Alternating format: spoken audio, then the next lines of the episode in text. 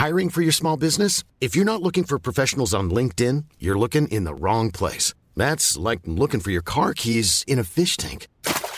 LinkedIn helps you hire professionals you can't find anywhere else, even those who aren't actively searching for a new job but might be open to the perfect role. In a given month, over 70% of LinkedIn users don't even visit other leading job sites. So start looking in the right place. With LinkedIn, you can hire professionals like a professional. Post your free job on linkedin.com slash people today. Organized all this to put that awful night behind us. Everywhere I look around, I see memories. None of them are good. This is facing your fears all the way. Stay on board and stop letting fear control us. I'm going to give the people what they want sensation, horror, shock. Send them out in the streets to tell their friends how wonderful it is to be scared to death. Past is dead and buried. And the future is ours. Välkommen till skräckfilmscirkeln och ombord på mitt lilla tåg. Igen. Du lyssnar på mig som får stå här för yrkena både kapten, tågvärd och passagerare samtidigt. Och så som läget ligger just nu är både jag här och Fredrik är här. Men kommer det vara vi som har kontroll över tåget? Igen. Det är alltså nyårsafton. Det är dags för ännu ett eh, nyårsavsnitt. Det blir det femte i raden. Och för tredje gången i sträck kommer vi ha samma tema. När vi pratar om det här, själva publiceringen så kommer klockan vara någonstans runt ett, halv två. Så Fredrik, eh, vad, vad ska du göra efter att det här avsnittet är genomspelat? Då är det då dags för att gå eh, ja, och lägga sig för då har jag firat klart med familjen här. Vi brukar avsluta med att kanske se någon film eller något sånt som brukar gå eh, på tv. Jag för mig att eh, förra årets första film vart den här Fares Fares filmen Kops. Den här svenska, för den gick på SVT just då. Och så är det dags då att skapa en ny lista här då över... Eh, jag har en letterbox-lista som jag gör varje år för att kolla liksom hur många filmer har jag sett under ett år. Det är lite kul att ha koll på. Okej. Eh, jag vet att förra året, nu ska vi se här. För, 2022 alltså. Ja, 2022 då landade jag på 140 filmer allt som allt. Som jag såg det året. Och det är lite tyvärr missvisande för på Letterbox kan man inte lägga in tv-serier. För jag, liksom, jag har ju sett betydligt mer än 140 titlar. Men det är också därför att man har sett en hel del serier utöver det. Alltså om man räknar med de filmerna som du har skrivit in så har du i stort sett sett en film var tredje dag ungefär. Förvis, förvis. Men sen är det det, man spelar ju mycket spel också. Att sånt där tar ju sin lilla tid. Men jag, jag ligger ganska nära ändå. För nu är det ju eh, med... Nu ska vi se här. Ja, men, jag ligger på 139. när vi spelar in där. Och vi spelar ju in det här innan nyåret. Så vem vet, Ja. jag kan jag klämma in två filmer till då. har jag slagit fjolårets rekord. Det tror jag nog att du kommer hinna, ärligt talat. Själv då? Ja, vi, vi är hemma. Vi har sju valpar som eh, ligger, sitter i en, eh, ja, i en hage just nu här.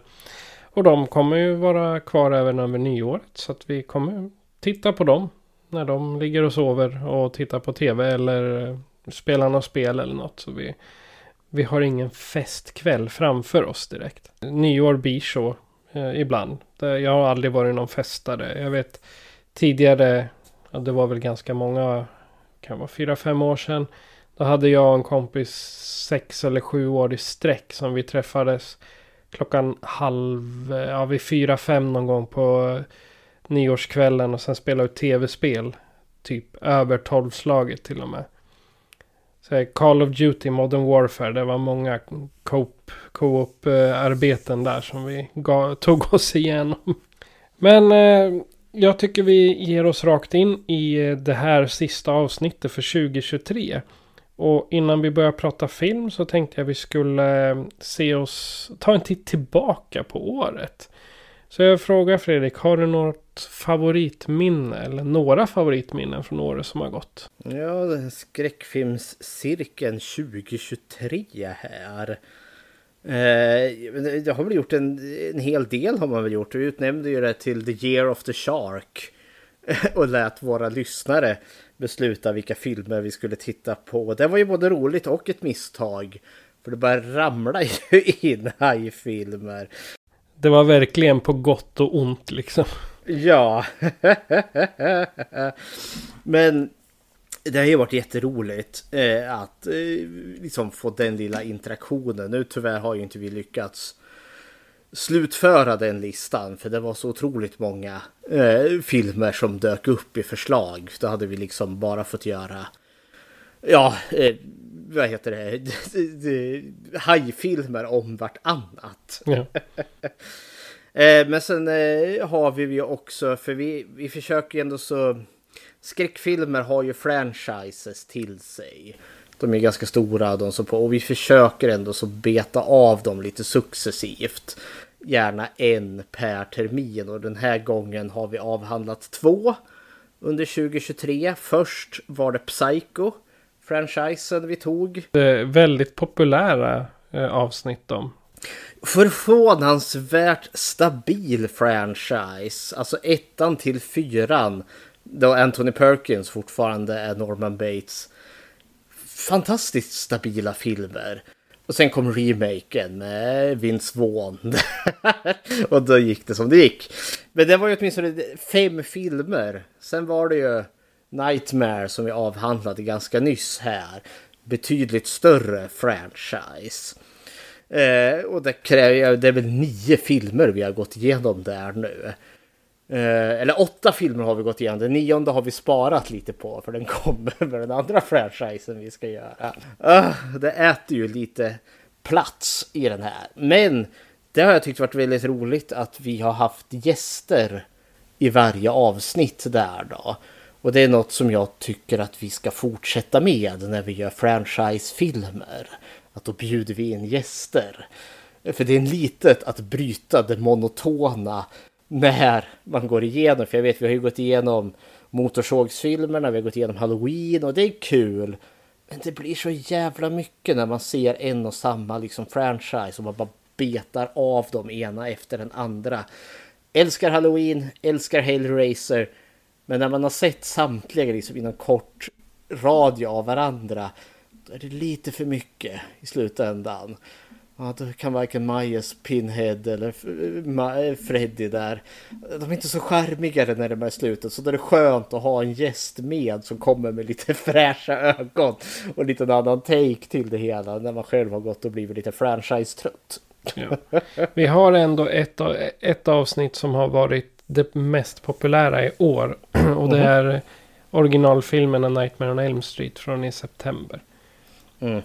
Det är den, den som, har, som har lyssnats mest. Ja, se där.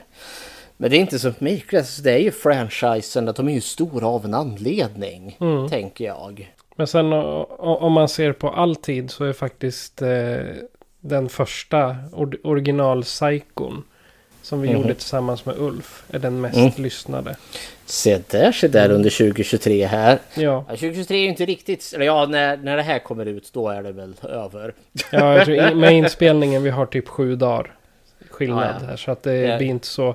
Men... Eh, det är om någon liksom tycker att eh, Sand Shark-avsnittet Jävlar i havet, det ska vi lyssna på. Nej men Ulf, av, det Psycho-avsnittet som är Ulf, det är faktiskt det som är mest lyssnat på under hela året. Psycho-Ulf lockar. Ja, precis. Men har, har, du några favoritminnen då från 2023 här? Jag har ju gjort ett, ett helt gäng med intervjuer och du har också mm. varit med på dem. Jag har varit med på en här för du har ju gjort ett nytt segment. Ja. Skräckbokscirkeln. Ja, och jag har, jag har också plockat in lite alltså, skräckbokscirkeln nu senast. Vi kan ju ta exempelvis Gustav Stjärneman. Han har skrivit Wagner-serien. Uh, han är, nej Geiger-serien har han skrivit.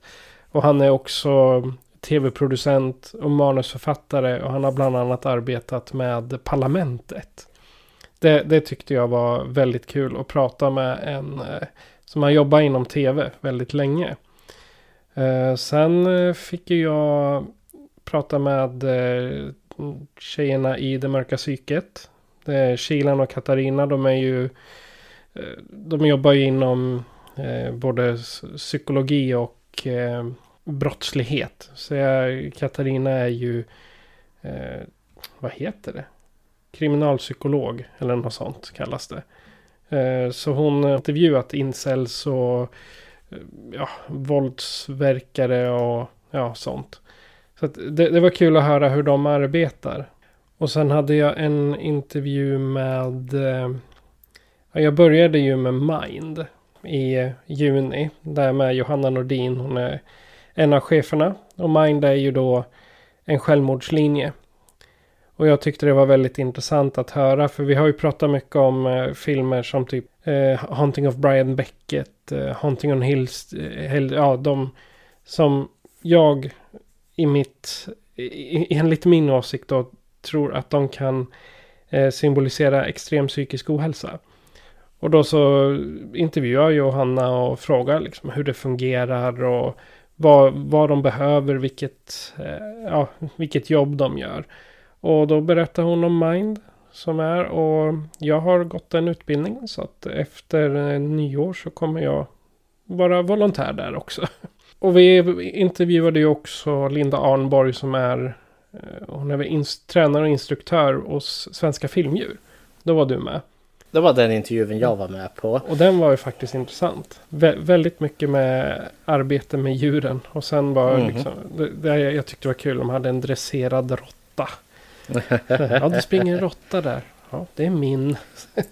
ja, kära någon. Men jag, jag, tycker nog att Nightmare-varvet som vi gjorde var det som var roligast. Mm. För det, det, det, är så varierande. Mm. En shout-out som också har varit ett av årets höjdpunkter har ju varit eh, podden som fruktade solnedgången. För ja. Niklas och Hoff där, de fick ju sån jävla feeling att de bokade ju hotell här. Ja. Eh, och så for vi for de ner till goa gamla Eskilstuna. Ducka alla gängskjutningar som vi har här. Och så gick vi och såg på Evil Dead Rises. Ja. Eller Evil Dead Rise heter de bara. Ja.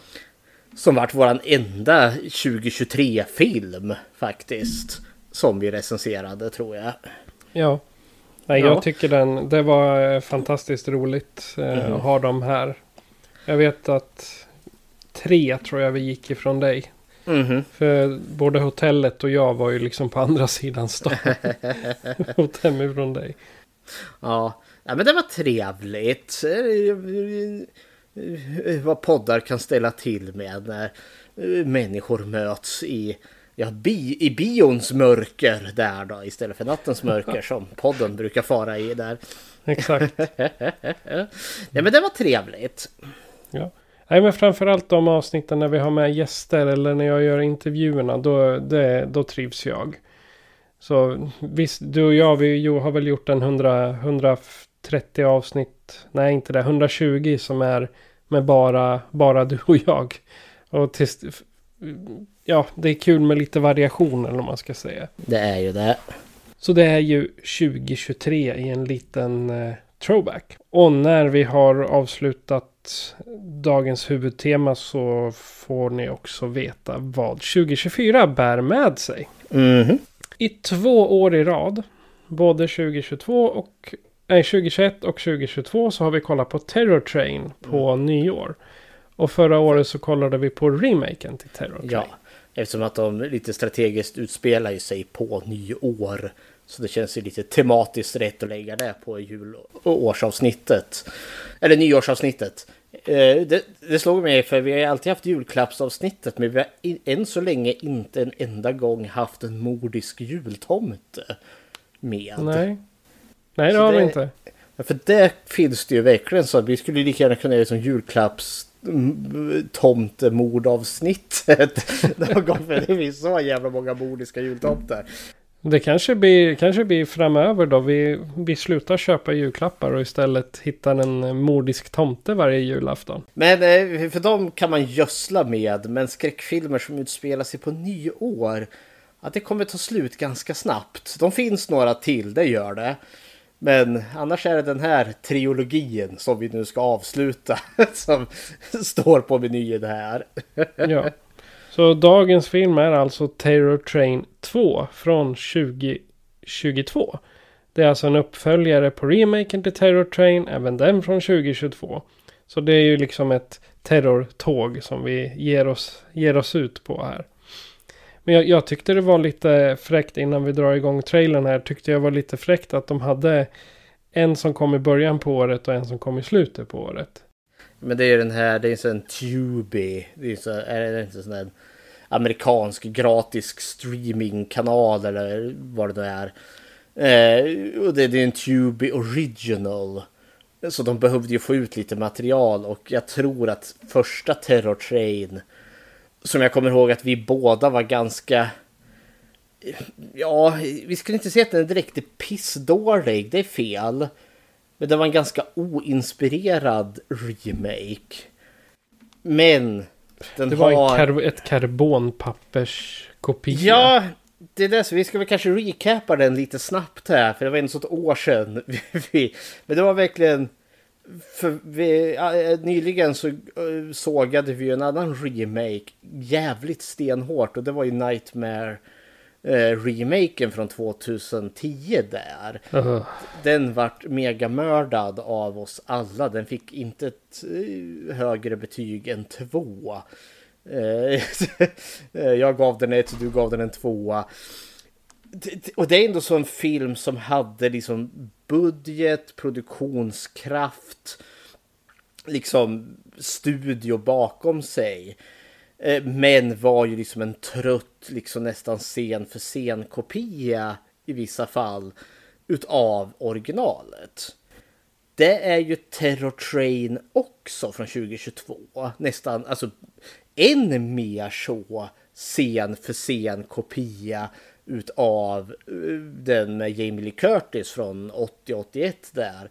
Men jag minns att jag inte var riktigt lika frustrerad och upprörd på den så som jag var på Nightmare-remaken. För Terror Train eh, remaken skulle fortfarande få liksom en, en två av fem och det fick den säkert i betyget av mig. Men fan, jag ser nog hellre den remaken innan jag ser om Nightmare-remaken. Och då är alltså den nästan på samma nivå med mycket lägre budget, med mycket mer okända skådespelare. Så varför funkade Terror Trade remaken bättre än vad Nightmare gjorde? Ja, ja. Hm. Men eh, då drar vi på en trailer till eh, Terror Train 2 från 2022. I organized all this to put that awful night behind us. Everywhere I look around, I see memories. None of them are good.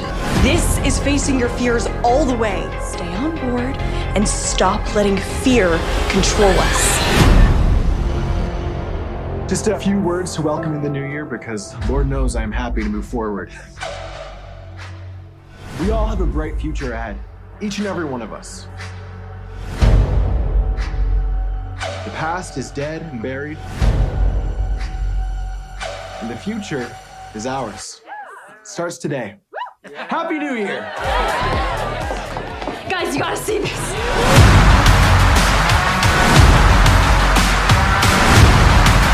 If you're gonna party on the terror train, you should embrace it. Please!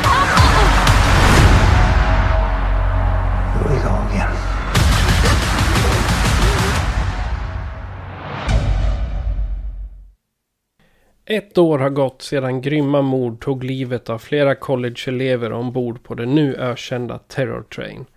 Alana tvingas att följa med magiken och andra överlevande på en ny resa under nyårsafton ombord på precis samma tåg. Där en ny sorts ondska väntar. Återigen måste de skrämda passagerarna kämpa för att överleva. Det är alltså plotten till Terror Train 2 från 2022. Så Fredrik, har du några inledande tankar på den här? Ja, eh, som sagt. Eh, eh, när remaken kom på Terror Train. Kul att se den. Eh, det kändes ju också lite egentligen, ja men en Tube original. För att de måste få och ja. Terror Train är väl bara inbitna skräckfilmsfans som känner till. Eh, kanske några som har lite koll på Jamie Lee Curtis karriär. Och den var ju inte så bra ändå. Den var habil men alltså, man kan se originalet med fördel. Så när jag hörde liksom att ja, Terror Train 2 kommer och inom en jäkligt kort tidsram. Då fick jag lite så här, ah, en stressad produktion. Nu skulle man försöka casha in på ja, de, de få framgångarna som ändå så remaken hade. Så mina förväntningar var ganska så låga. Men sen, jag läste ju en del av Hysteria som är lite upphovet till eh, den här podden, The Hysteria Lives. Eh, där eh, slasher, eh, ja de som recenserar slasherfilmer där. De gav tvåan ett helt habilt betyg. Sa liksom att ja men det här var ganska bra ändå. Så det höjdes lite mina ögonbryn när jag undrar vad är det här nu då? Och nu har jag ju sett den nu för första gången då inför podden här och ja, jag var överraskad av den här filmen. Långt ifrån perfekt, men ja, överraskande. Patrik, dina initiala tankar? Alltså, jag var ganska skeptisk till den här filmen när jag såg den. När, när jag såg att den existerade först. Men att göra uppföljare till en karbonkopia av en klassiker. Det är, jag känner att de åtog sig en ganska feting utmaning för att vara lilla Tubi. Och i och med att remaken kom samma år med, eh, med våran minus att det låg lite minus i bakhuvudet för oss så hade jag inte sådär jättestora förväntningar.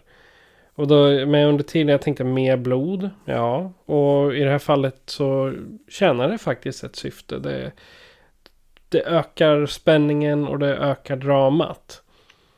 Men eh, jag skulle säga att Terror Train 2 är lite mer karaktärsdriven än vad jag, vad jag egentligen förväntade mig i början. Alla karaktärer är inte så djupa men eh, djupa. Det är två som är något sånär. Som har någon sån här personlighet. De andra är helt sjukt ytliga annars. Men just konflikterna som blir under tiden. Liksom det för filmen framåt om man ska säga. Så ja, den på sätt och vis överträffar den faktiskt mina förväntningar. Vi har karaktärer i den här. Hör och häpna. Vi har en hel del karaktärer. Vi har ju det ändå. Frågan är om vi ska sortera ut dem lite. Eller ska vi gå på bara rakt över? Nej, IMDB listar dem ju lite in order of appearance. Ja. Uh, och det är inte riktigt helt och hållet. Alltså det, det blir knepigt då. För vissa är liksom verkligen bara uh, bakgrundsfigurer. Som inte har ja. någonting. Men vi börjar med våran överlevande final girl, Alena. Ja. Eh, från eh, ja, förra filmen då. Robin Alomar. Ja, det hör ju till att vi har ju en hel del från förra filmen i den här filmen. Ja. Hon har eh, inte gjort så mycket. Jag tänker de som Tubi ändå så plockar upp är kanske inte de största, men jag kan tänka mig att det kan bli en språngbräda in i någonting annat. Om inte annat. Ja, det kommer det definitivt bli. För hon har, alltså hon har gjort sådana här små, eh, små filmer. En, en tv-serie som har varit lite längre. Men annars har det varit liksom små filmer, kortfilmer. Men Alena i den här då, hon är då den traumatiserade Final Girl som överlevde eh, Carney som mördaren hette i, i förra filmen. Det var den enda twisten, ändringen man gjorde till den remaken att istället för att det är Kenny, eh, transvestiten, dragqueenen eh, som är mördaren i den filmen eh, så är då är det, är det Kennys mamma, Carney, som är det. Kenny finns med, dock inte i, i, en, i, i drag eh, som han är i, i originalfilmen, men däremot i en stor kanindräkt. i remaken. Men, eh, men så är det då mamma Carney som är så jävla arg där. Hon är ju tågkonduktören där. Men hon... Det är lite, alltså, lite plockat som från fredag den 13 där. Det är mamma som är arg för att hennes son... Eller, eller Mother som Norman Bates där då. ja exakt. Det är mammas boys ja, de här. Det... Men eh, hon är ju då eh, traumatiserad och det fyller en funktion mer än bara just... För jag vi har ju sett, när vi har gått igenom Halloween-filmerna där, då har vi liksom traumatiserade Laurie Strode. Eh, och antingen så är hon liksom ett gråtande vrak eller så har hon gått och blivit nästan som en yxtokig eh, survival som sitter i en stuga i skogen och skriker. Eh, det som är bra i Halloween är att hon blir mer och mer nedbruten vartefter det märks ju i varje film. Alltså, även när hon är i på, eller H, H2O, när de är på skolan. Ja, där hon är jättealkoholiserad. ja, exakt. Då tror man att hon är så här superstark. Men som du sa, då är hon nersupen istället. Och här finns, eh, där har du också H20-kopplingen att eh, den traumatiserade Laurie Strode har ju tydligen visuella hallucinationer från se Michael Myers när han inte finns där. Och det händer i den här filmen också. Alena ser eh, många gånger, och är det eh, Mitchie, alltså är hennes eh, bästa vän där då, som vart mördad, som dyker upp som ett blodigt lik. Så det är någon sån där Final Girl trop i, skräckfilm då kanske att liksom har du överlevt ja men då, då ser du saker som inte finns där. Jag för mig att Sydney i tredje Scream-filmen gör samma sak. Hon ser sin döda mamma spöka omkring trots att hon inte finns där. Så det är liksom, ja, okej.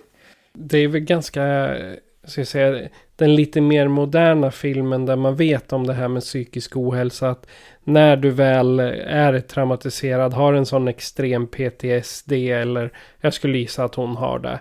Säger jag amatörpsykolog Norén här. Eh, jag, jag, skulle gissa på att hon har någon form av PTSD och då med, med det med följer det liksom eh, hallucinationer. Hon kanske har ångest. Ja, ångest har hon ju. Helga och panikattacker. Så hon har ju i stort sett hela hela, eh, säga, hela, hela utbudet av eh, psykologiska problem för att bara för den här händelsen och folk runt om verkar inte förstå det. Ja, eh, jag, är amatörpsykologen Rosengren här då ifrågasätter väl lite just de här hallucinationerna. Det är väl en Google-sökning bort så får jag väl reda på det om PTSD kan ge Eh, visuella hallucinationer. Men det, det känns som en så vanlig tråp att använda. Men i den här filmen fyller det ändå som funktion. För hon, hon blir ju vittne till ett mord där då. Och då tror ju hon att det är en hallucination hon har. Så liksom hon springer omkring och liksom får uh, panikångest. Eh, och så när hon tittar ut igen då har ju mördaren släpat iväg liket. Jag, jag ska faktiskt... Eh, nu skrev jag PTSD och det första som kom upp var Does PTSD cause hallucinations? Och ja, det är en vanlig biverkan. Och hallucinationerna kan ju också vara flashbacks enligt. Alltså att hon ser ett minne. Ja, men därför, ja, men det är inte riktigt vad som händer i den här filmen. För det är ju så, den blodiga Mitchie står ju där. Varför övergav du mig? Med, med. Så det är ju inte riktigt så. Men det finns ju en annan poäng här, alltså varför hon är så stressad och Herén stackars Alena här. Och det är ju för att eh, hon håller ju på att utbilda sig till doktor. Så var det ju redan, alltså det var ju grejen redan i originalfilmen att de alla är medicinstudenter och håller på liksom ska fira nu sista eh, terminen innan eh, student eh, här. Och vi börjar ju med att hon ska obducera ett lik här då. Eh, och hon får ju, eh, hon får ju ångest då. Då hon liksom ska ta skaspel, hon ska skära i kroppen och då liksom kommer det över henne. och därför är ju hon liksom jagad för hon kan inte bli kirurg, hon kan inte bli doktor. Alltså som opererar på folk om det är det här liksom som eh, om det ska bli så här vid operationsbordet. Det funkar ju inte. Så hon, hennes framtid är ju jäkligt hotad här. Och det är också en poäng, eller en del i drivet hos den här karaktären. Eh, sen tycker jag väl att Alena, hon, hon, hon spelar ju inte alltså Jamie Lee Curtis här. Det var ju det som var liksom problemet med förra filmen. I och med att den nästan är en karbonkopia. Att då kan Elena inte bli en egen karaktär för man gör inget nytt med den utan hon gör bara Jamie Lee Curtis karaktär igen med samma repliker till och med. Och då blir det fattigt. Eh, för Jamie Lee Curtis gör det så mycket bättre. I den här filmen så är, känns det som att ja, nu är hon en egen karaktär.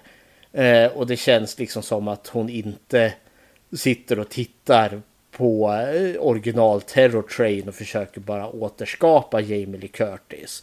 Utan nu har hon faktiskt något eget att arbeta med.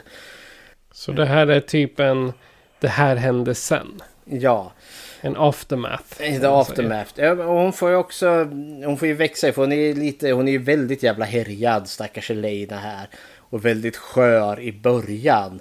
Men sen hittar hon ju väldigt mycket sin egen röst mot alla de jävla rövhål som finns i den här filmen. För det är ju, hon är ju på tåget för att utmana sig. Eh, för att, ja men som sagt, traumat här håller på att liksom hämmar hennes liv totalt och då är det ju då året efter här så är det då samma tåg Eh, och då har man tydligen gjort någon grej, någon PR-grej. Man kallar det till och med för The Terror Train.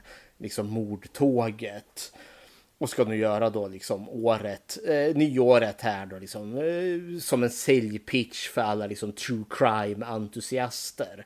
Och då liksom att hon ska åka på det tåget för att liksom ja, möta hennes inre demoner. För att liksom komma över det här. Eh, hon gör väl inte riktigt själv. Hon är ju påhejad av sin rumskompis Claudia. Eller Claudine eller vad hon heter. Nej, Claudia. Claudia, ja. Eh, men hon hittar ju liksom till sin röst under den här filmen. Eh, och jag får väl känna att när filmen är slut så är hon väl kanske lite mer stärkt. Men jag hade, ja, som sagt, det kanske inte är det djupaste egentligen, men det finns lite där och jag gillar väl hennes karaktär lite bättre För hon får vara sin egen karaktär i den här, inte bara en Jamie Lee Curtis-kopia. Nej, precis. Det tycker jag också.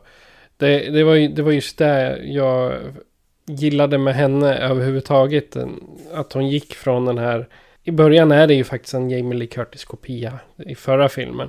Men att man ser att Även om hon är riktigt badass och spöar skiten ur eller mördar mördaren så att säga. Så gör det ju en sån här grej någonting med människor. Liksom, för det man, det man ser i den här filmen också är hur hon blir förföljd av fans inom citationstecken.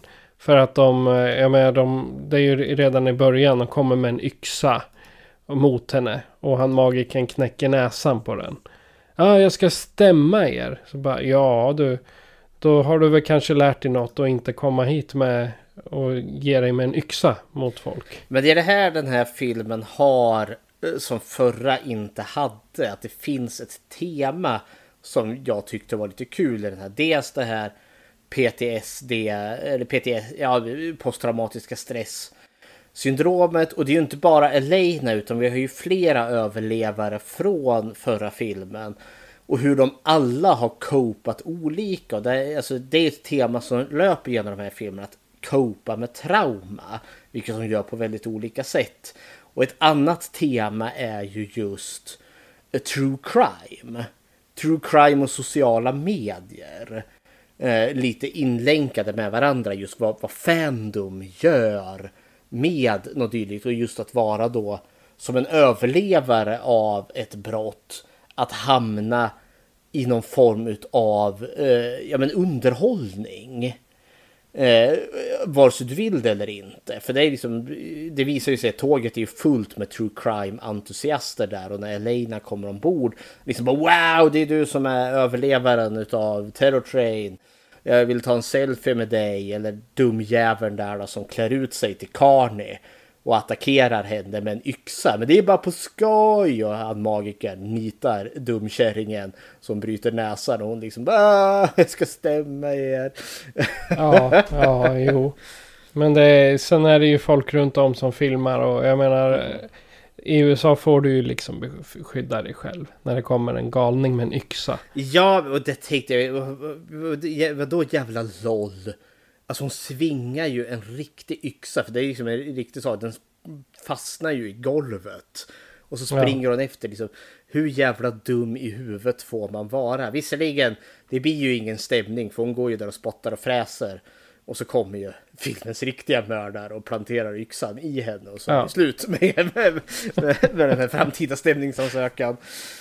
Ja, kära Dan. Nej men, ja. Alena, mm. temat som finns i den här filmen är väldigt trevligt eh, och lite överraskande. För det här hade mycket väl kunnat vara mycket plattare. Bara liksom mordklaffsfilm och det var det inte. Ska vi gå rumskamraten där då, Claudia? Ja, rumskamrat eh, snedstreck. Ja, i början så såg jag det som att hon var ett kärleksintresse. Att det var, att det var någonting mellan dem. Men eh, det är ju, frågan är ju här vem är det som tror att det är någonting mellan dem? För det är lite, liksom lite les, eh, lesbiska vibbar mellan dem hela tiden. Men det kan ju också vara vad, jag som, att jag ser det. Det behöver ju inte vara där nödvändigtvis. Nej, nej då, det finns där, men det är från ett håll. Det är från Claudias håll. Uh, Ale Alena är inte intresserad. Hon var ju ihop med Mo i förra filmen han är ju död nu. Det, det, betyder ju inte, hon kan ju vara bisexuell, vad vet jag. Men jag tolkade liksom inte alls som att det här var liksom en, eh, en kärleksrelation utan att de är studiekamrater. Men att det är Claudia som då har sökt upp Alena för att, eh, vad heter det, eh, men hon, hon i sin tur är förälskad i Alltså hon är ju ett stort fan av Alena. Och så har hon på något sätt nästlat sig in i hennes liv. För jag tror inte att hon Claudia, hon är inte riktigt frisk i huvudet. Hon har, eh, jag håller på att lyssna på en, eh, en podd nu också som, som heter Älskade psykopat. Och där förklarar de hur en nar narcissistisk personlighet eh, kan uttrycka sig. Och jag ser så mycket av det i eh, hur, hur Claudia beter sig. Så hon har lyckats väldigt bra med det. Ja, jag, jag tror... Jag vill inte skriva under att hon har... En viss narcissism kanske finns där. Men hon, eh, hon är ju djupt problematisk. Jag tänker vi, vi kommer spoila filmen. Den här filmen är en who done it, alltså mördarens identitet är höllt i, i dunkel. Och en av personerna som vi kommer prata om kommer visa sig vara mördaren. Men nu när vi pratar om karaktärerna först så avslöjar vi inte vem det är. Eh, så, så, det tar vi när hotet kommer. Men Claudia är onekligen en av de misstänkta. Eh, kanske hon är mördaren, kanske hon är inte det. det är, vi kommer avslöja det sen. Nej, men hon är ju... Hon är ju den som är drivande att eh, Alena ska gå på det här eh, terrortrainet för att möta sina eh, demoner. Eh, och i början så är det ju, ja, men hon är väldigt stöttande och stödjande. Även om hon liksom också förstår att ja, men det här är kanske lite olämpligt. Sen under filmens gång förstår vi liksom att det börjar bli lite mera, alltså hon börjar bli lite konstig för det dyker ju upp gamla kompisar eh, som var med från förra filmen och som då var hennes gamla studiekamrater som kanske nu har hoppat av. Och så får ju Alena liksom kontakt med dem istället. Och då blir ju Claudia liksom, mhm, okej. Okay. Eh, du pratar med henne, varför pratar du inte med mig? Hon, bör, hon börjar bli liksom väldigt kontrollerande, liksom överbeskyddande så hon hovrar över Alena där. Typiskt na narcissistiska drag. Ja, och i slutändan så får vi ju reda det, för det finns ju en app. Nu ska vi se här, vad heter den? Murder Fiend som är den här som true crime-dårarna håller på med. Ja, det är ju typ TikTok fast eh, med enbart mord. Ja, för liksom typ ja, men true crime-entusiaster som har skapat sin podd eller sin egen eh, app där då. Ja, för de ju det... livestreama på den också. Ja. Det är det som är så sjukt. Och det är ju, det visar ju sig, twist of all twist, att det är ju hon som är skaparen utav appen. Och då blir det hon har sökt upp Alena och då blir det så, ja varför har du gjort det? Och hon säger ju själv att ja, men hon själv är en överlevare av trauma. Hon vart äh, vad heter det, utsatt för ett brott när hon var 11 år. Hon varit bortförd tror jag. Hon, ja, hon varit bortförd. Och då jag läser lite mellan raderna och tänker att ja, men då har hon säkert blivit ofredad. Ja, om man ens har blivit bortförd. För hon verkar säga... Då i den, den scenen verkar det som att hon säger vad som helst bara för att få ha hennes förtroende kvar. Så hon greppar ju efter halmstrån hela tiden. Ja, det, det är fullt möjligt att det är så. Men det kan också vara så att hon är den här eh, vad heter det, överlevaren av ett trauma. För hon säger också helt enkelt att hon har skapat den här appen för att hon vill hjälpa personer som har gått igenom trauma. Och det tänker jag också att Alena är den som hon har lärt on på för att hon har ett sånt nyligen trauma och hon fanns väl nära henne så hon liksom istället för att ta hand om sitt egna problem så försöker de fokusera allt på Alena istället så att jag kan bli liksom hennes räddare. För då behöver jag inte konfrontera mitt. Vilket gör ju då att hon blir sjukt manipulativ. Eh, och sen har hon då också utvecklat då varma romantiska känslor för Alena. För vid klockslaget där så kysser hon ju henne. Men Alena svar, alltså det, det är ju inte eh, en, sådana känslor som hon känner. Så det är liksom, ja men tack men nej tack. Hon besvarar inte så som eh, Claudia helst hade velat haft det. Nej, för Claudia vill väl liksom äga och dominera. Alltså, hon vill ha Elena totalt där. Ja. Och det är ju samma, hon blir ju så svartsjuk bara Elena pratar med vem som helst. Vem är det där? Hur känner du henne? Och varför gick du dit? Varför är du inte med mig istället? Ja. Så det, vi, här har vi ju onekligen ett väldigt potentiell mördare i våran film. Aspirant nummer ett. Aspirant nummer ett och jag misstänkte henne väldigt väl. Uh, nu, nu hörde till, du spoilade, eller förklarade för mig att du listade ut ganska snabbt vem mördaren var. Det gjorde inte jag. Nej, det var, men det, vi kan ta det med uh, med varför och när jag listade ut vem det var eh, när, vi, när vi kommer till det hotet. När vi avslöjar vem det är. Nästa som jag skrev upp eh, det var Seidi, konduktören. Ja. ja, eller Nadine Baba. Nadine Baba. Och hon var tydligen en återvändande karaktär som då var en av Alenas närmsta vänner från förra filmen. Men jag ska villigt erkänna, jag kommer inte ihåg henne alls. Det var ju de två som överlevde. Ja. Alltså hon var konduktör i förra filmen också. Nej, hon är inte... Nej, hon är nej, student. Det var hon, inte. Hon, hon, hon tar ju hon tar ju över Carnis jobb, alltså mördarens jobb. Så var det ja. För Carney tar ju ett litet snubbel rakt ut från eh, vad heter det, tågvagnen och faller till sin död där, tror vi. Eller? Eh, eller, ja för de hittar ju aldrig hennes kropp. Eh, men så Sadie dyker ju upp här då igen som den som har, ja men hon har hoppat av studierna och nu liksom blivit den här konduktör. Och det här, för den här karaktären, jag trodde man skulle göra mer med henne. Men det vart inte så mycket. Men det kom någonting här. Hon är också en överlevare av det här traumat. Och hon har ju då gjort nästan lite samma resa som Alena har gjort. Eller gör nu.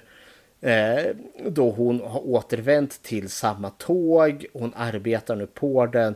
Och det här har då liksom blivit hennes liksom sätt att bearbeta det här jobbiga. Eh, och har, har verkar kunna gått vidare i livet. kanske då mycket tack vare att hon har konfrontat det här jobbiga, svåra som fanns på tåg, eller som, ja, för det var ju på tåget morden skedde. Och hon har då liksom kunnat liksom, ja, men få stabilitet i livet igen. Och det är en liten skön återkoppling till Alena som är här nu för första gången och hela hennes liksom tillvaro skakar. Så jag tänker liksom, ja men det, det var också nice att se att ja men det går, det är också ett sätt att bearbeta trauma, att det går att gå vidare. Man behöver liksom inte vara ett ja, ett, ett skramlande vrak som Alena är i början. Utan att man kan vara olika långt i sin traumabearbetning. Och Sadie har onekligen kommit mycket längre i, i sin. Ja, för hon säger väl det också att hon har gjort det där för att, eh, som jag förstår det så är det för att hon ska liksom äga sina problem. Mm. Att hon bestämmer.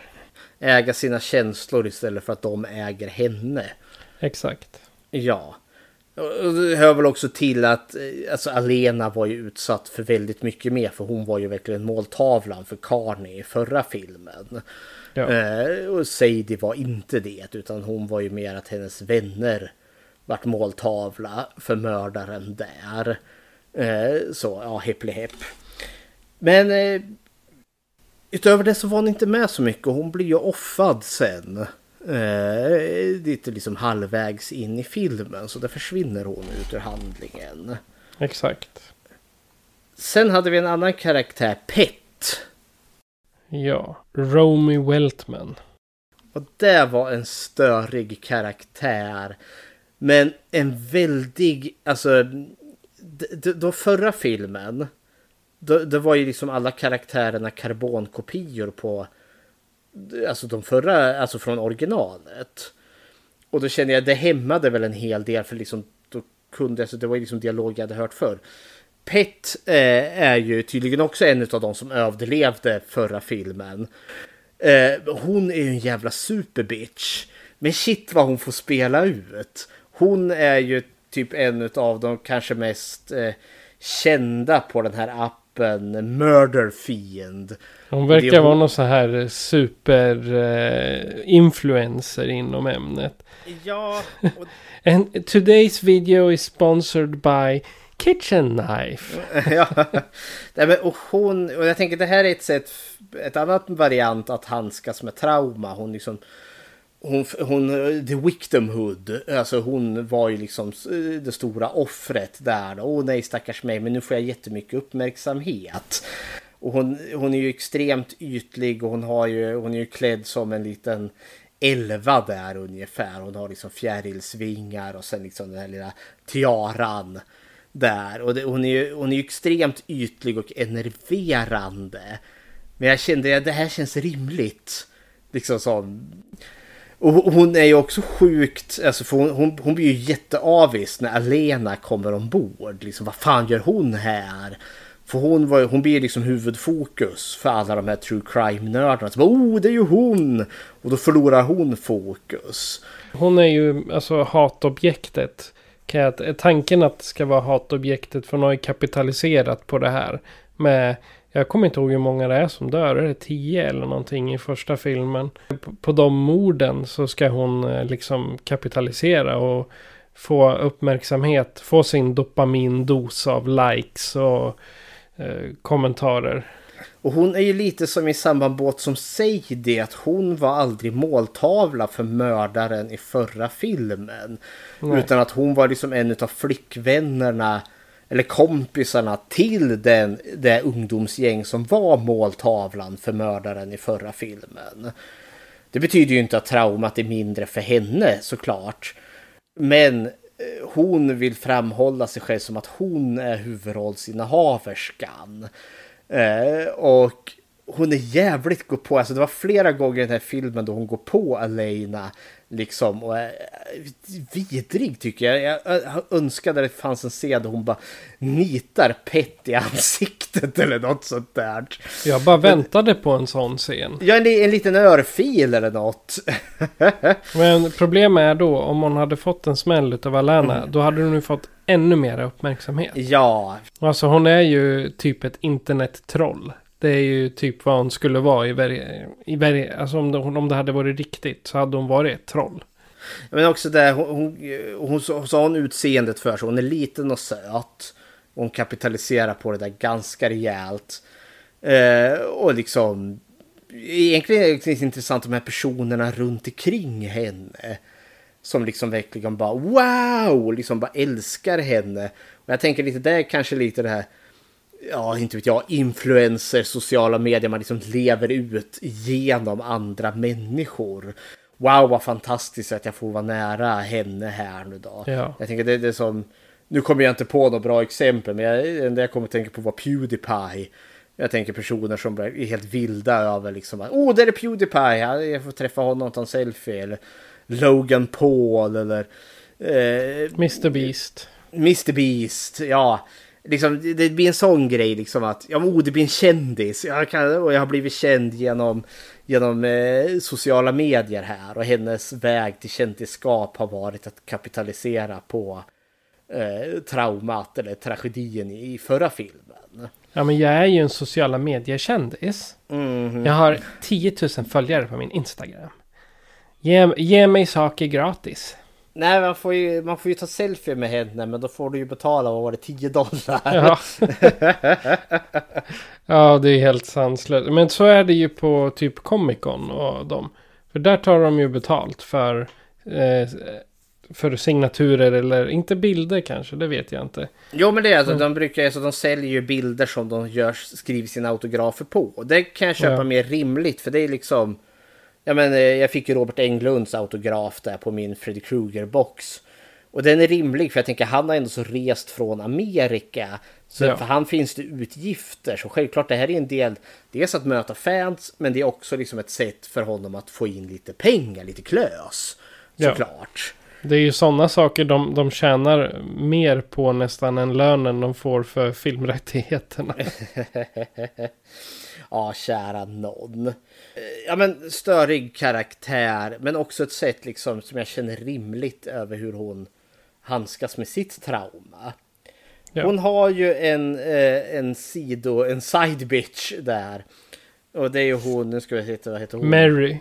Mary, eh, Mortuary Mary som ja. hon kallar sig. Tori, Tori Barban heter hon. Ja. Jag ska säga det, Pet eh, som skådespelerskan eh, Romy Weltman. Hon har sjukt mycket skräck på sin, eh, ah, ja, ja. på sin lista. Hon har typ bara skräck. Ja. Men eh, Mortuary Mary då, eh, som hennes, ja, hennes Smithers till Mr. Burns där. Eh, vad tyckte du om henne? Hon är mera den här, hon går runt och letar efter en, eh, någon att ligga med. Det är typ hennes, hennes tankar där. Jag tycker inte hon gjorde så mycket mer än att vara en hangaround till Pet. Nej men hon är, hon är ju andra fiol också. Till och med, för vi får ju se en livesändning med henne. Där hon också är, åh men hej, här är jag, la la la. Och så säger hon ju till och med hur, att Pet är så mycket bättre än det här. Och vi ser liksom det här i chattflödet med Eh, eh, när vi får se Pets då är det ju liksom sjukt mycket mer, alltså det är så mycket mer interaktion och hjärtan och kommentarer. Och när det är på eh, Marys där då så är det mycket mindre. Men också det där liksom, men hon, hon vill verkligen det oh, liksom, men, lockelsen med liksom sociala medier. Och jag, jag ska inte säga, jag är, jag är inte olik där heller. För jag, om jag skriver något på Facebook eller Instagram. Då är det väldigt kul att gå in och titta. Är det någon som har likat? Är det någon som har skrivit något? Så jag är lika torsk jag med. Men kanske inte på riktigt samma extrema nivå som de här två är. Ja, men för oss i, i podden så är ju vårat eh, hur folk reagerar på våra sociala medier så är ju det faktiskt ganska avgörande. Ja men det är ju jätteroligt när folk hör av sig och tycker att det här är kul. Det är ju en otrolig jävla boost att höra det. Att skillnaden är liksom att du och jag är två liksom medelålders gubbar som sitter och pratar om filmer. De här två, de aktivt manipulerar och liksom skapar content. Och det är väl också för att det är väl en inkomstkälla för de här två, tänker jag. Ja, för, för en app som är väldigt begränsad, väldigt nischad. Det är, ja, nej men sak samma. Det där, då går, nu går vi alldeles för mycket på djupet vad gäller med ja, content. Men jag, tänker, ja, men jag tänker också att den här filmen anspelar ju på det om inte annat. Även om Ja, ja, som ja, har ja. den här Murder Fiend, den här fiktiva appen här. Men också just att det går ju att kapitalisera true crime. Jag är skyldig till det också. Jag lys- lyssnar på jättemycket true crime och tycker det är sjukt spännande. Mm. Men också hur smaklöst det kan vara. För det som sagt, det finns alltså offer, anhöriga som är kvar, överlevare eller anhöriga till de som har förlorat någon. Eh, som liksom drabbas av andra människors runt omkring intressen som bara wow, kan jag få ta en selfie eller kan jag få köpa det här? Och vad fascinerande att se dig, du som fick din pojkvän styckad av en sinnessjuk mördare. Wow, får jag ta en selfie med dig? Alltså det, det, det är så taktlöst. Tova, Toves, eh, för, Tove, alltså Tove-fallet, hennes föräldrar har ju fått massor med sådana förfrågningar. Och det är ju, alltså det är respektlöst. Ja, och jag tänker också att för det är, tycker jag den här filmen är inne och spelar lite på också. Att just de här personerna som är de här fansen, de ser det inte. Det är inte som att de är medvetna jävla rövhål, utan det är snarare den här Oh, jag ser en kändis! Wow, kan jag få ta en selfie? Ja, men du, du, det är liksom inte en skådespelare, musiker, författare eller något sånt där som har liksom gjort content, utan det är en människa utsatt för ett brott Ja. som har blivit känt och omtalat och du känner personen därifrån. Så det, det är där liksom dissonansen dyker upp som jag tycker den här filmen faktiskt fångar ganska väl. Ja.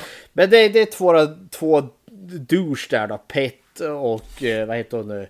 Eh, Mary. Mary. Eh, och av de här två så är väl Mary kanske den mindre vidriga.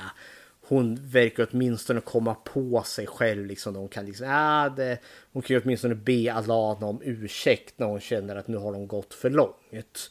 Sen eh, Mary är ju, som jag ser hennes beteende så är hon mer där för att hitta ett ligg. Ja, dels det och sen kanske också det här ligget i sin tur också kanske ett litet sätt att också få eh, lite mer likes, lite mer uppmärksamhet. Varför inte?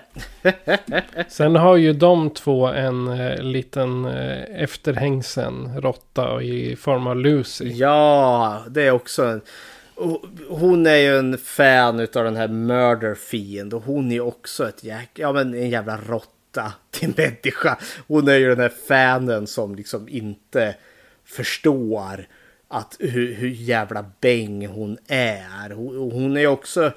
Hon är också jävligt krävande för det är också den här, oh där är du ju Elena, kom nu och prata om eh, hur din pojkvän vart mördad här. Du är skyldig mig att prata om det för jag är en stor fan. Ja, där är ju en, en som har gått ner alldeles för djupt i... Alltså det är nära på stalker för då tror man sig ha en kontakt med en, säg en kändis eller ja i det här fallet så är det ju en kändis. Då har man läst så mycket, du har följt dem så länge, dina kommentarer har kommit in och du tror att de känner dig fast de inte gör det. Så att mina nästa steg för henne skulle ju vara att regelrätt staka eller ta Claudias plats helt enkelt. Ja, hon är inte långt ifrån där känns det. För Nej. det här känns som en galning som... eh, Hon skulle säkert liksom rota i soptunnorna för att liksom få Alenas eh, använda bindor så hon kan liksom spika upp på väggen. För att liksom Ja. visa, aha det är hennes där. Liksom, det här liksom hon... Skulle de hitta Karnis yxa täckt i blod från förra filmen då hade ju hon köpt den för dyra pengar och har den inramad på väggen. Men, Definitivt. men hon är också störig på ett då Pet kapitaliserar på det här traumat hon har varit utsatt för så är Lucy den här som ser sig entitled till det för hon är fanet som lyssnar på true crimen. Eh, och det också var en karaktär som jag kände hon behövde också säga en rejäl örfil två, tre gånger där. det är väl endast eh, magikern som sätter henne lite på plats vid ett tillfälle, eller vid ett eller två tillfällen där. För, för hon, hon går ju på han magikern där liksom, hur överlevde du? För han, han, han blir ju utsatt för ett mordförsök förr, han blir ju eh, huggen åtta gånger där. Eh, och så är ju, han, han håller ju på att göra teatertrick. Hiring for your small business? If you're not looking for professionals on LinkedIn, you're looking in the wrong place. That's like looking for your car keys in a fish tank.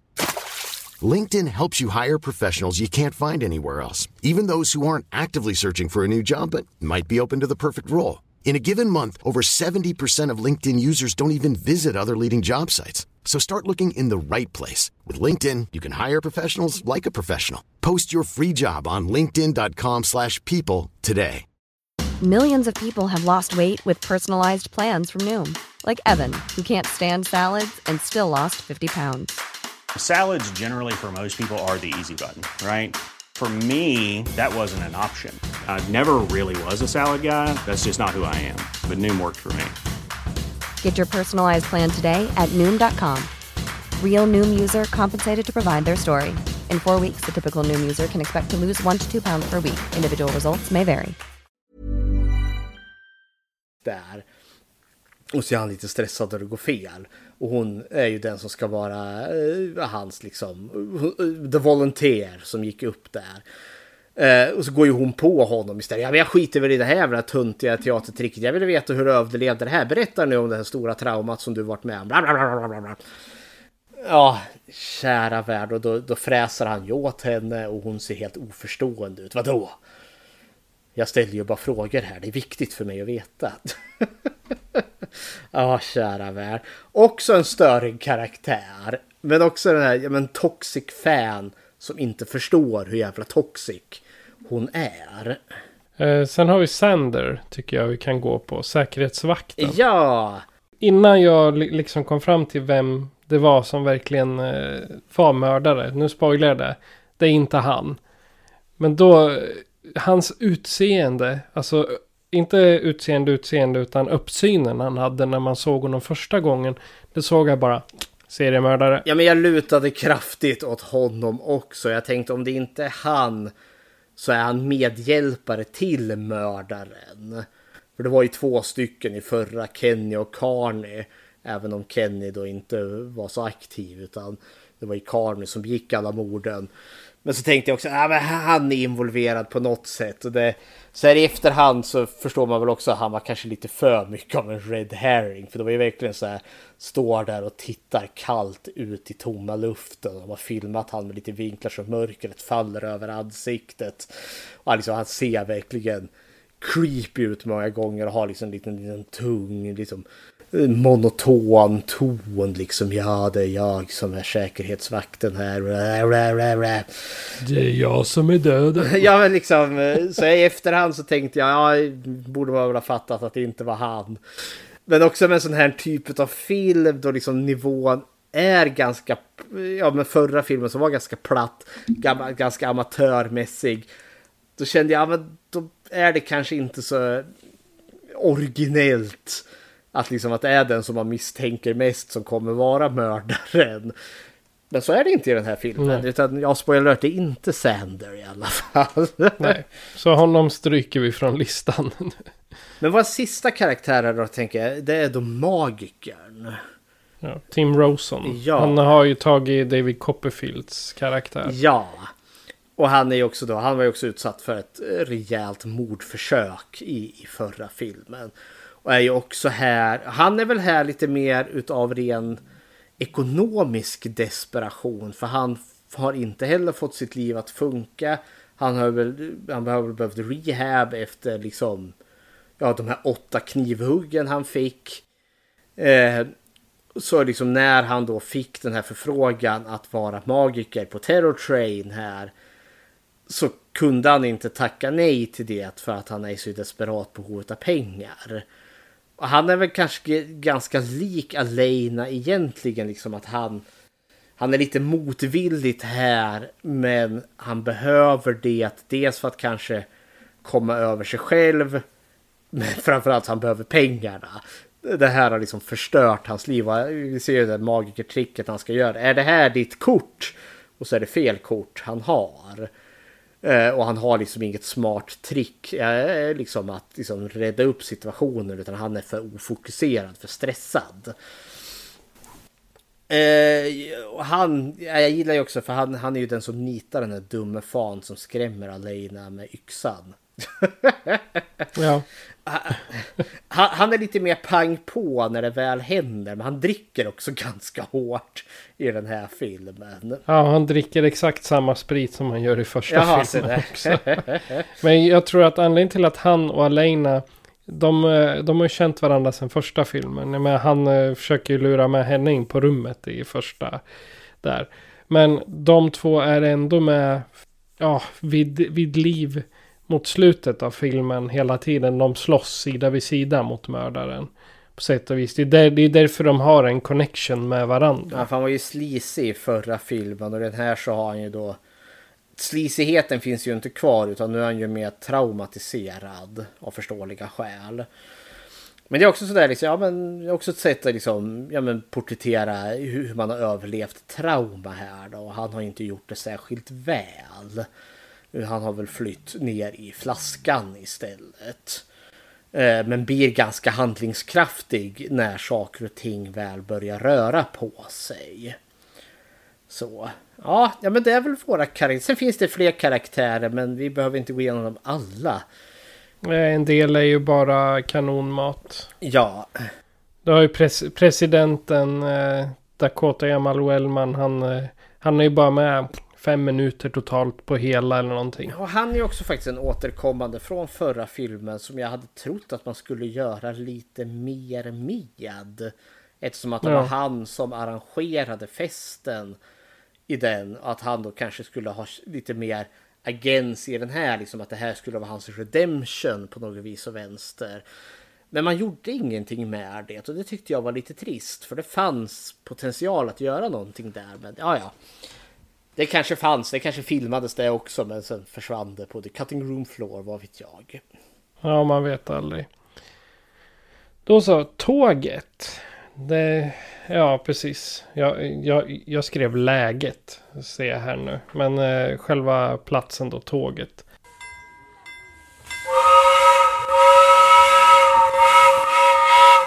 Bara för att visualisera tåget. Eller audialisera. Ja. Vad, tåget är... Jag tycker inte det är så stor skillnad mot den första filmen. Ja, det, det, jag vet inte hur du tänker. Nej, det, det är ju exakt samma tåg. Det ska ju vara exakt samma tåg till råga på allt. ja. Eh, jag gillar ju alltså filmer, eh, en slasher då framförallt där vi är i en begränsad miljö. Eh, och att ha då en slasher på ett tåg det är en ganska trivsam ställe. Det är ungefär som att ha en slasher på en, på en färja eller något sånt där. Eller en slasher som fritt vilt på, på en övergiven liksom, fjällhotell. Jag gillar skillnaden där då med fjällhotellet är att de bokstavligen kan ju pulsa ut i snön och sticka ut i fjället där. Men på tåget kommer du ju inte ifrån för tåget är i rörelse. Så du, du, du, du, är fast på tåget. Visst, du kan ju stanna tåget. Men jag gillar liksom det här.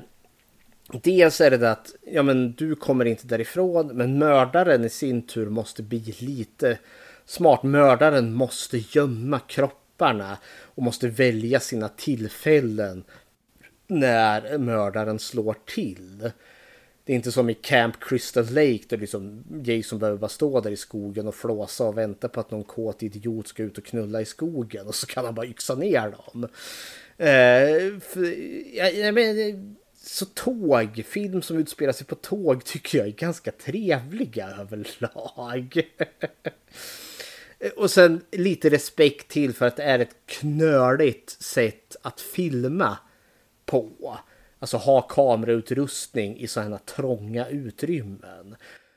Dock så vet jag ju, och det hade jag minus redan i remaken, att här känns det mer uppenbart att vi faktiskt är i kulisser. Vi är liksom på en scen där man har byggt upp en tåg eh, ja, kabin där då. Medan i originalfilmet var de ju bokstavligen i tåghytter. Så, men det jag ska också ge den är att den här känns, alltså de har lyckats med färgtoningen bättre i den här filmen. Remaken var för ljus, för plastig, för digital på något vis och vänster. Här har de lyckats med färgsättningen eller ljussättningen mycket bättre så att det känns liksom lite mörkare, lite murrigare. Det känns mer film än vad förra filmen gjorde. Vad tycker du om tåget och platserna och allt? Tågstationen där. Den är ju lite... Ja, det, det, det som du sa, det syns verkligen att det är inne i en inne i en studio. Det är inte något de har byggt. Det, det, är inte filmat på plats om man säger så då. Vilket jag hade önskat. Det hade varit mycket snyggare att göra det på en riktig tågstation. Det med folk i rörelse och så. Men det är ju inte tanken. Eh, att det ska vara. Det här ska ju, som jag förstår ska det vara lite vid sidan av. Ute på landet. eh, ish. Något sånt. Men eh, sen hade jag eh, inne i eh, själva tågvagnarna. Visst, det syns att det är gjort på on stage men vad ska man göra?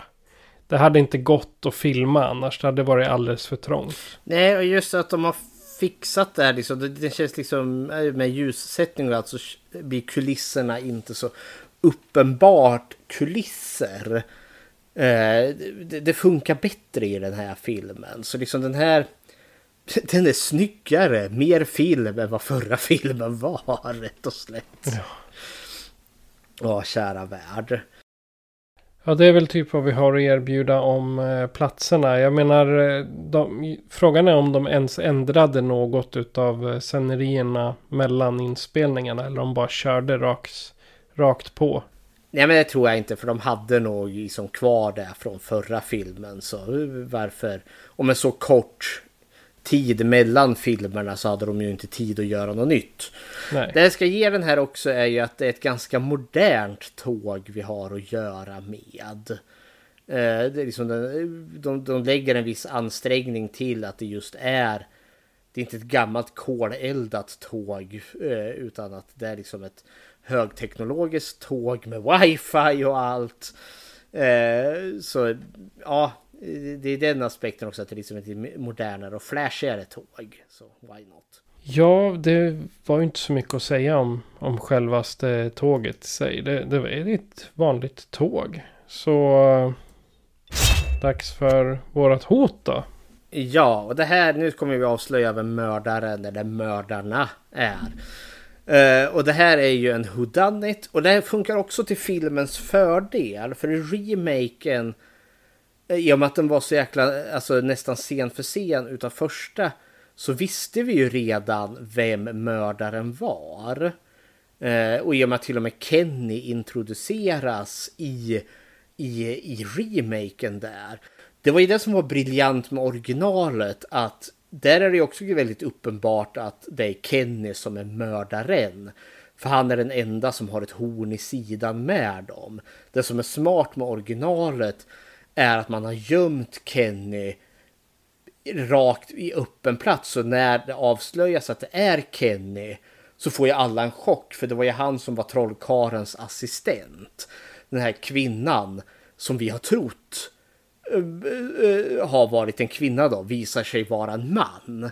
Och det är Kenny. I original är ju den väldigt bra gjord. Sminkning och utklädning och allting. Så det är... Ja, och det var ju också, han som spelar Kenny var ju en dragshow-artist. Ja, desto och bättre. Det är liksom, desto bättre. Nej, men liksom, och det, jag kommer ihåg när jag såg den här första gången så vart fick jag liksom holy hell, jag har sett mördaren hela tiden utan att förstå att det är mördaren. Och där är också så att vi har fått liksom sett Kennys ansikte redan från, alltså från första scenen i den. Så där hade ju den liksom det här wow effekten när mördaren väl avslöjas. I remaken, det enda de har där är ju då att de byter ut Kenny mot Kennys mamma. Men det var liksom ganska tafatt. Det var liksom, jaha okej. Okay. Och där hade jag mycket lättare liksom att lista ut det här ändå. Liksom att ja, det lär nog vara hon ändå. Den här däremot har ju fördelen att här finns det ju inga, så den är en uppföljare, det är en egen berättelse. Någon av de här karaktärerna är en mördare. Eller flera av dem kanske rent utav. Eh, och vi har fått ganska många med flera möjliga motiv. Jag trodde att Sander skulle vara en av dem. Eh, och det, så var det ju inte. Det som jag satsade mina pengar på som jag tänkte, ja men det här känns rimligt. Det var ju Alenas, eh, vad heter det, rumskamrat, eh, Claudia där. Vi är, vi är goda vänner. Ja, och det lutar jävligt mycket åt henne och jag trodde under den längsta tid att det skulle visa sig att det var hon tillsammans med Sander som är mördarna eh, av, av någon vansinnig eh, förklaring till varför. Men så är det inte. Nej. Du däremot listade ut vem mördaren var. Och ja. vem är det då? Det är Pet. Pet! Ja. Den allra minsta av allihopa. Men också den har mest att vinna på att det blir mer och mer blod ond bråd, slack, eller inte slagsmål, men mord, eh, att eh, folk huggs ihjäl och att det händer mitt under näsan på henne. För då kan hon streama med sin mobiltelefon och säga Oh my god, det vart blod här inne, någon har blivit ihjälhuggen. Och så för att få sitt, sin kick så står Lucy bakom och skriver Hallå, det där är uppenbarligen fejk! Det är världens bästa fake-off. Ja, nej, men det är ju Pet, den här vidriga karaktären som är den här influencer som försöker, men har gjort sig känd genom appen Murder Fiend med sina true crime eh, vänner där. Hon eh, är liksom galningen här. Och det, jag, jag trodde mer att hon skulle vara en av de här otrevliga eh, offren som, eller en otrevlig karaktär som skulle möta sitt öde där. Liksom att hon skulle bli mördad utav mördaren där. Åh vilken twist där. Liksom, Åh nej, nu vart jag själv mördad. Men så är det hon som är mördaren. Och jag gillar det, att jag gillade den här, hennes motiv. För nu äntligen, hon är så sur på att Alena, eh, för hon är då eh, huvudpersonen som överlevde förra filmen. Men nu kan hon bli eh, vad heter det, huvudpersonen. Det stora offret där. Mm. Och det är, så, det är sån klassisk jävla slasher-mördar motiv från 80-talet. Där mördarens motiv ska vara helt uppåt väggarna bonkers. Och det är det också i den här filmen. Och jag älskar när hon liksom väl får balla ur. För den här skådespelerskan, hon, hon är mitt det står härliga till när det väl tiltar för henne. För hon så... har ju ihjäl Claudia också. Claudia får tag i en sån här uh, flare gun och står och riktar den mot Alana. För eh, alltså om inte den här filmen skulle kunna gå åt två håll. För dels har du Pet som är den mördaren, the big bad. Men sen också att du har Claudia. De två skulle kunna slå sig ihop. Eh, det gör ju inte det i den här filmen men det skulle kunna vara de tillsammans som gör allt det här. Claudia för att hon är besatt av Alana. Och Pet för att hon är besatt av att bli känd tack vare Alana. Och sen liksom inte klarar av att någon annan får eh, säga, får uppmärksamheten jämfört med henne. Så att Claudia hade lätt kunnat skjuta ihjäl honom om inte alla andra hade kunnat prata ner henne.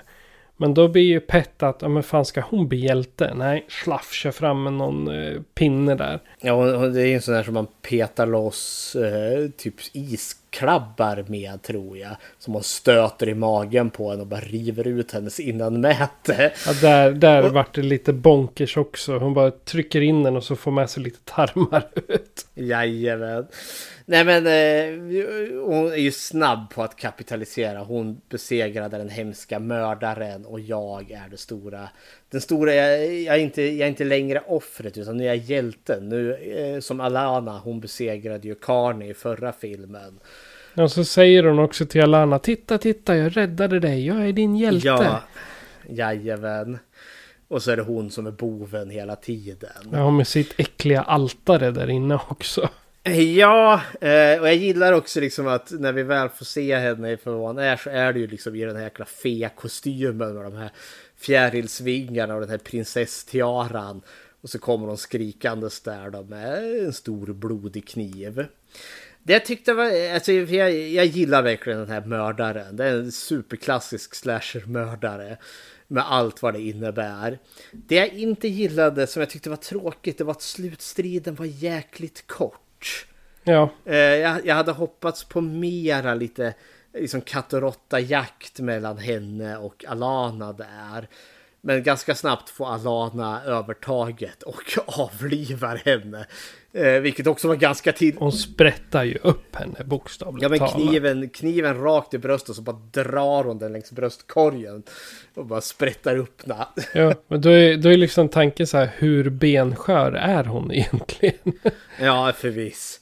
Men ja, eh, Alana kanske hade lite mycket adrenalin där också, så vem vet. Ja, men man har ju sett mammor som kan lyfta en mm. bil när ungarna sitter fast. Mm. Ja, nej men eh, det var tillfredsställande. Alltså den här filmen överraskade på många sätt för mig. Är det dags att gå in på lite slutord och betyg på den här kanske? Ja, det tycker jag. Du kan få börja. Ja men alltså, det är väl ingen eh, hemlighet här nu att liksom, jag är väldigt positivt inställd till den här. Dels för att den överraskade mig så mycket. Eh, och där är kanske också till stor del att förra filmen, alltså remaken, var egentligen ganska trist. Den kändes väldigt onödig för att den var scen för scen, nästan en karbonkopia. Kul liksom med amatörer som vill göra en film, det vill jag ju unna dem. Eh, men den var liksom... Den hade ingen umf till sig. Men den här hade det. Just att den också har de här temat utav posttraumatisk stress. Hur man har copat med, med vad heter det, trauman. Men sen också det här sociala medier, true crime, alltså fandom och hur liksom toxic det kan vara och liksom när du är på the receiving end av det. Det fanns teman i den här filmen som jag inte alls var beredd på. Jag tänker inte säga att den här filmen är supergenomtänkt eller liksom oh vilken briljant kommentar det här var. Men det fanns där, det fanns en tanke, det fanns lite mer. Och det är liksom mer än vad väldigt många slentrianmässiga slasherfilmer levererar. Så det gör plötsligt att Ja, så det gör plötsligt att den här filmen liksom sköt eh, upp i höjden från remaken. Liksom, det är inte bara ett huvud högre, det är flera huvuden högre. Så jag var jättepositivt överraskad. Sen är det fortfarande en lågbudgetfilm. Eh, de har väldigt mycket digitala blodeffekter. De har inte satsat på praktiskt. Det är lite trist. Men skådespelet är väldigt trevligt. Hon som gör Pet stjäl showen där hon får freaka ut som mördaren där sen. Eh, nej men jag var genuint underhållen av det här. Mycket trivsam slasherfilm. Så det här får en stabil 3 av 5 av mig. Ja, jag var sjukligt ska jag inte säga, men jag var väldigt underhållen av den här. Eh, där jag eh, var rädd för när jag började titta på den var att det skulle vara en, en repetition av första filmen fast ännu blekare. Vilket jag som jag nämnde i början absolut inte, det överraskade mig att det absolut inte var så. Utan den här filmen till skillnad från första remaken av Terror Train den här kom med något nytt. Den kom med en, en ny sociala media-plattform det kommer en ny, ett nytt sätt att eh, göra, inte reklam, men att visa upp morden. Man har ju sett andra slasherfilmer när de använder, eller seriemördarfilmer när de använder polaroidkameror. I det här fallet så livesänder de det ibland. Och så kommer man upp med en svart, ett svartsjukt offer. Det vill säga en som egentligen var ett offer för ett mordförsök. Som blir svartsjuk på den som nästan dör. Och vill göra om det själv. Och vill kapitalisera på det. Det är väldigt mycket nutidsbekymmer. Man tänker som exempelvis alla dessa influencers. Det är så många som vill leva deras liv. Och jag säger, ja, jag tycker också vissa influencers är kul att kolla på. Men jag skulle inte vilja leva deras liv med det arbetet. Kravet på att behöva skapa content dag ut och dag in. Det, det vägrar jag, det vill jag inte. Jag, jag tycker det är kul att göra filmer och spela min poddavsnitt. Men jag skulle inte vilja ha det kravet på mig att jag måste släppa ett, en video i veckan. Eller att jag måste streama live varje kväll. Och det tar den här också upp. För jag tror att Pets besatthet av den här eh, appen och hur väl väldigt många följare hon har fått. Jag tror att hennes besatthet av den har gjort henne till den mördaren.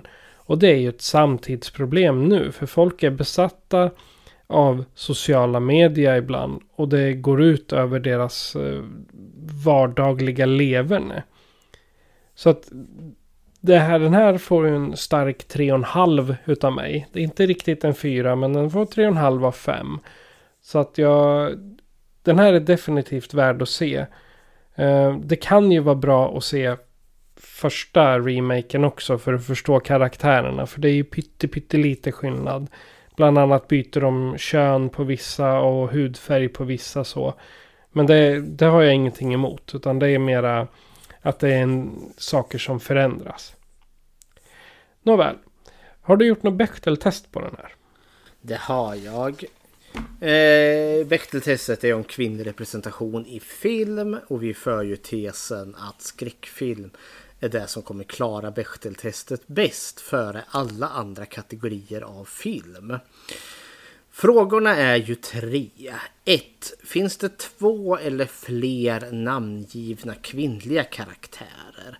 Ja, det gör det. Vi har Alana, vi har Claudia, vi har Sadie, vi har Pet, vi har Lucy och vi har Mary. Eller Mortuary Mary som hon också kallas. Så fråga nummer ett klarar den utan problem. Fråga nummer två. Eh, möter de någonsin varandra? Ja, Alana och Claudia, Claudia möter varandra. Alana och Sadie möter varandra.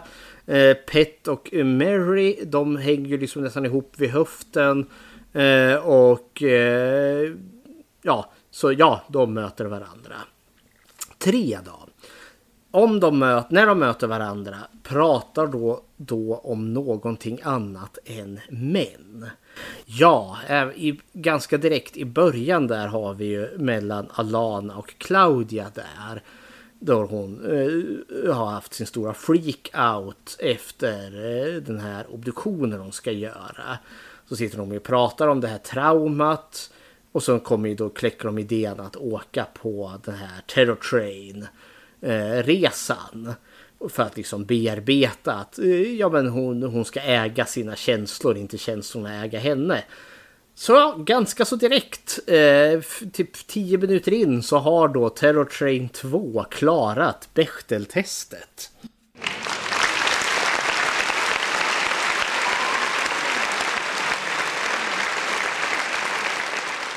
Who wants to talk about murders?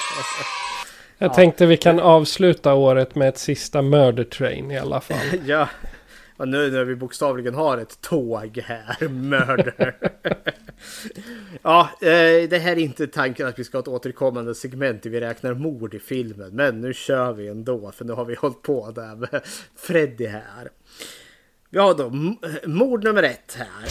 Det är då på en karaktär då som heter Will, eller The Will. Eh, som då är då en, eh, någon eh, true crime-nörd där.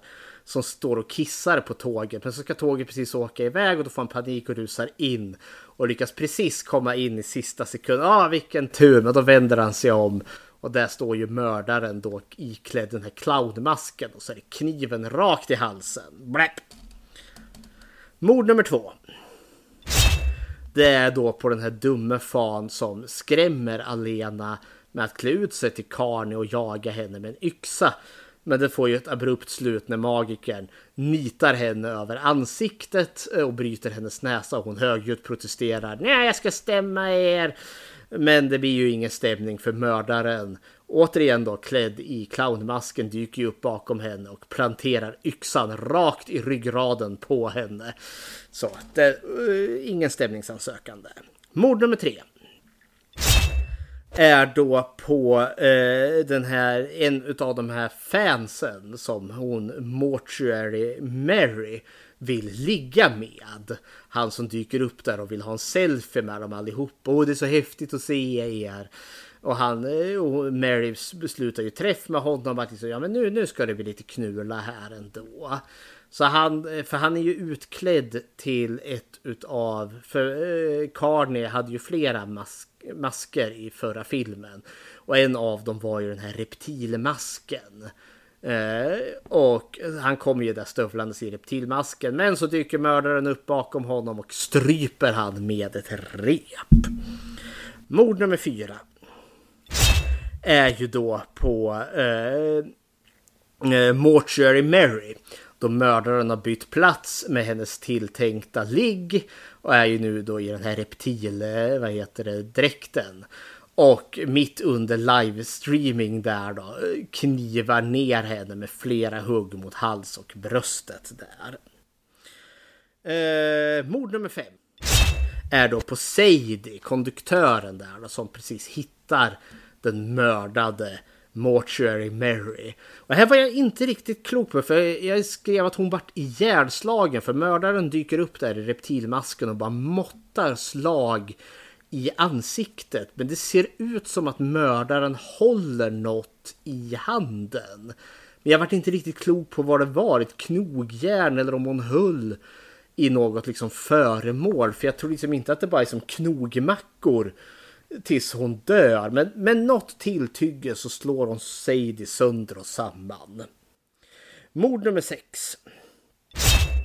Sander, eh, våran, tåg, eh, våran misstänkte där. Säkerhetsvakten. Säkerhetsvakten som är ute och letar efter The Flare Gun. Eh, som då blir överraskad av mördaren bakifrån. Så hugger han i, i, nacken så att kniven går in i nacken och ut ur halsen. Och sen måttar flera slag mot rygg och bröst där då. Eh, mord nummer sju. Är då på Claudia där. Eh, då eh, Pet tar tillfället i akt och tar det här liksom spettet. Driver det i hennes buk och sen river ut hennes innanmäte. Och mord nummer åtta är ju då på Pet själv där då. Då Alena vänder eh, ja, steken till sin fördel där och driver hennes kniv i hennes eget bröst och sen klyver bröstkorgen i två mer eller mindre. Så åtta personer allt som allt går åt i Terror Train 2. Ja, och det var årets sista Murder Train. Ja, om du som lyssnare då känner att Eh, det kan vara jobbigt att åka tåg från och med nu. Så sluta använda Mälartåg och byt till SJ. Eller eh, låt bli att åka tåg alls och flyg. Eh, har du mer att berätta kan du göra så här för att kontakta oss. Skräckfilmscirkeln presenteras av Patrik Norén och Fredrik Rosengren. Produktion FPN Productions. Besök skräckfilmscirkeln.com för att hitta var du kan lyssna på oss, hur du kan stödja oss och hur du kan kontakta oss. Vill du diskutera filmerna i avsnitten är du välkommen att gå med i gruppen Skräckfilmscirkeln Eftersnack på Facebook. Tack för att du lyssnar.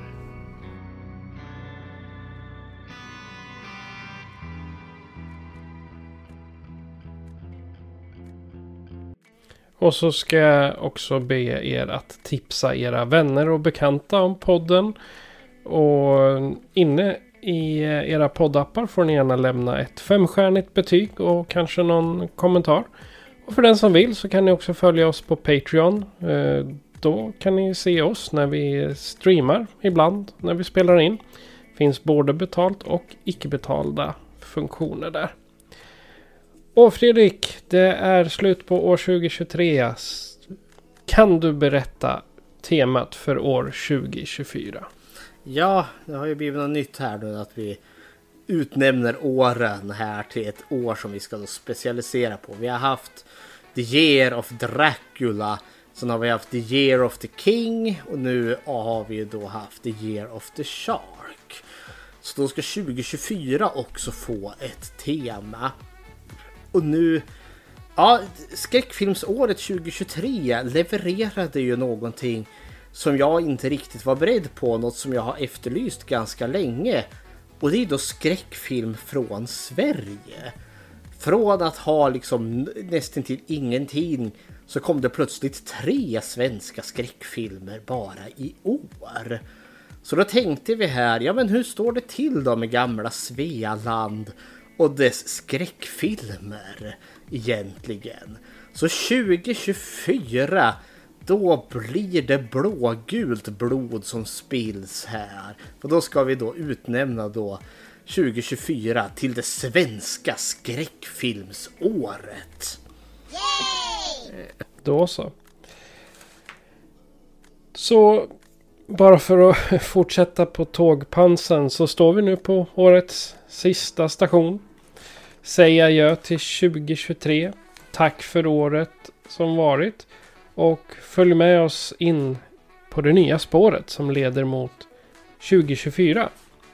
Så vi säger All aboard! Ajöken! It's time to start the play. So get ready, steady, hold on, don't let go. Cause you're the lucky. Your lesson's just begun. Don't need no books to learn, cause I can teach with just one look. Why be a loser when you can win? I'll show you how to be yourself again. Take a number, climb a stair Wait your turn, I will be there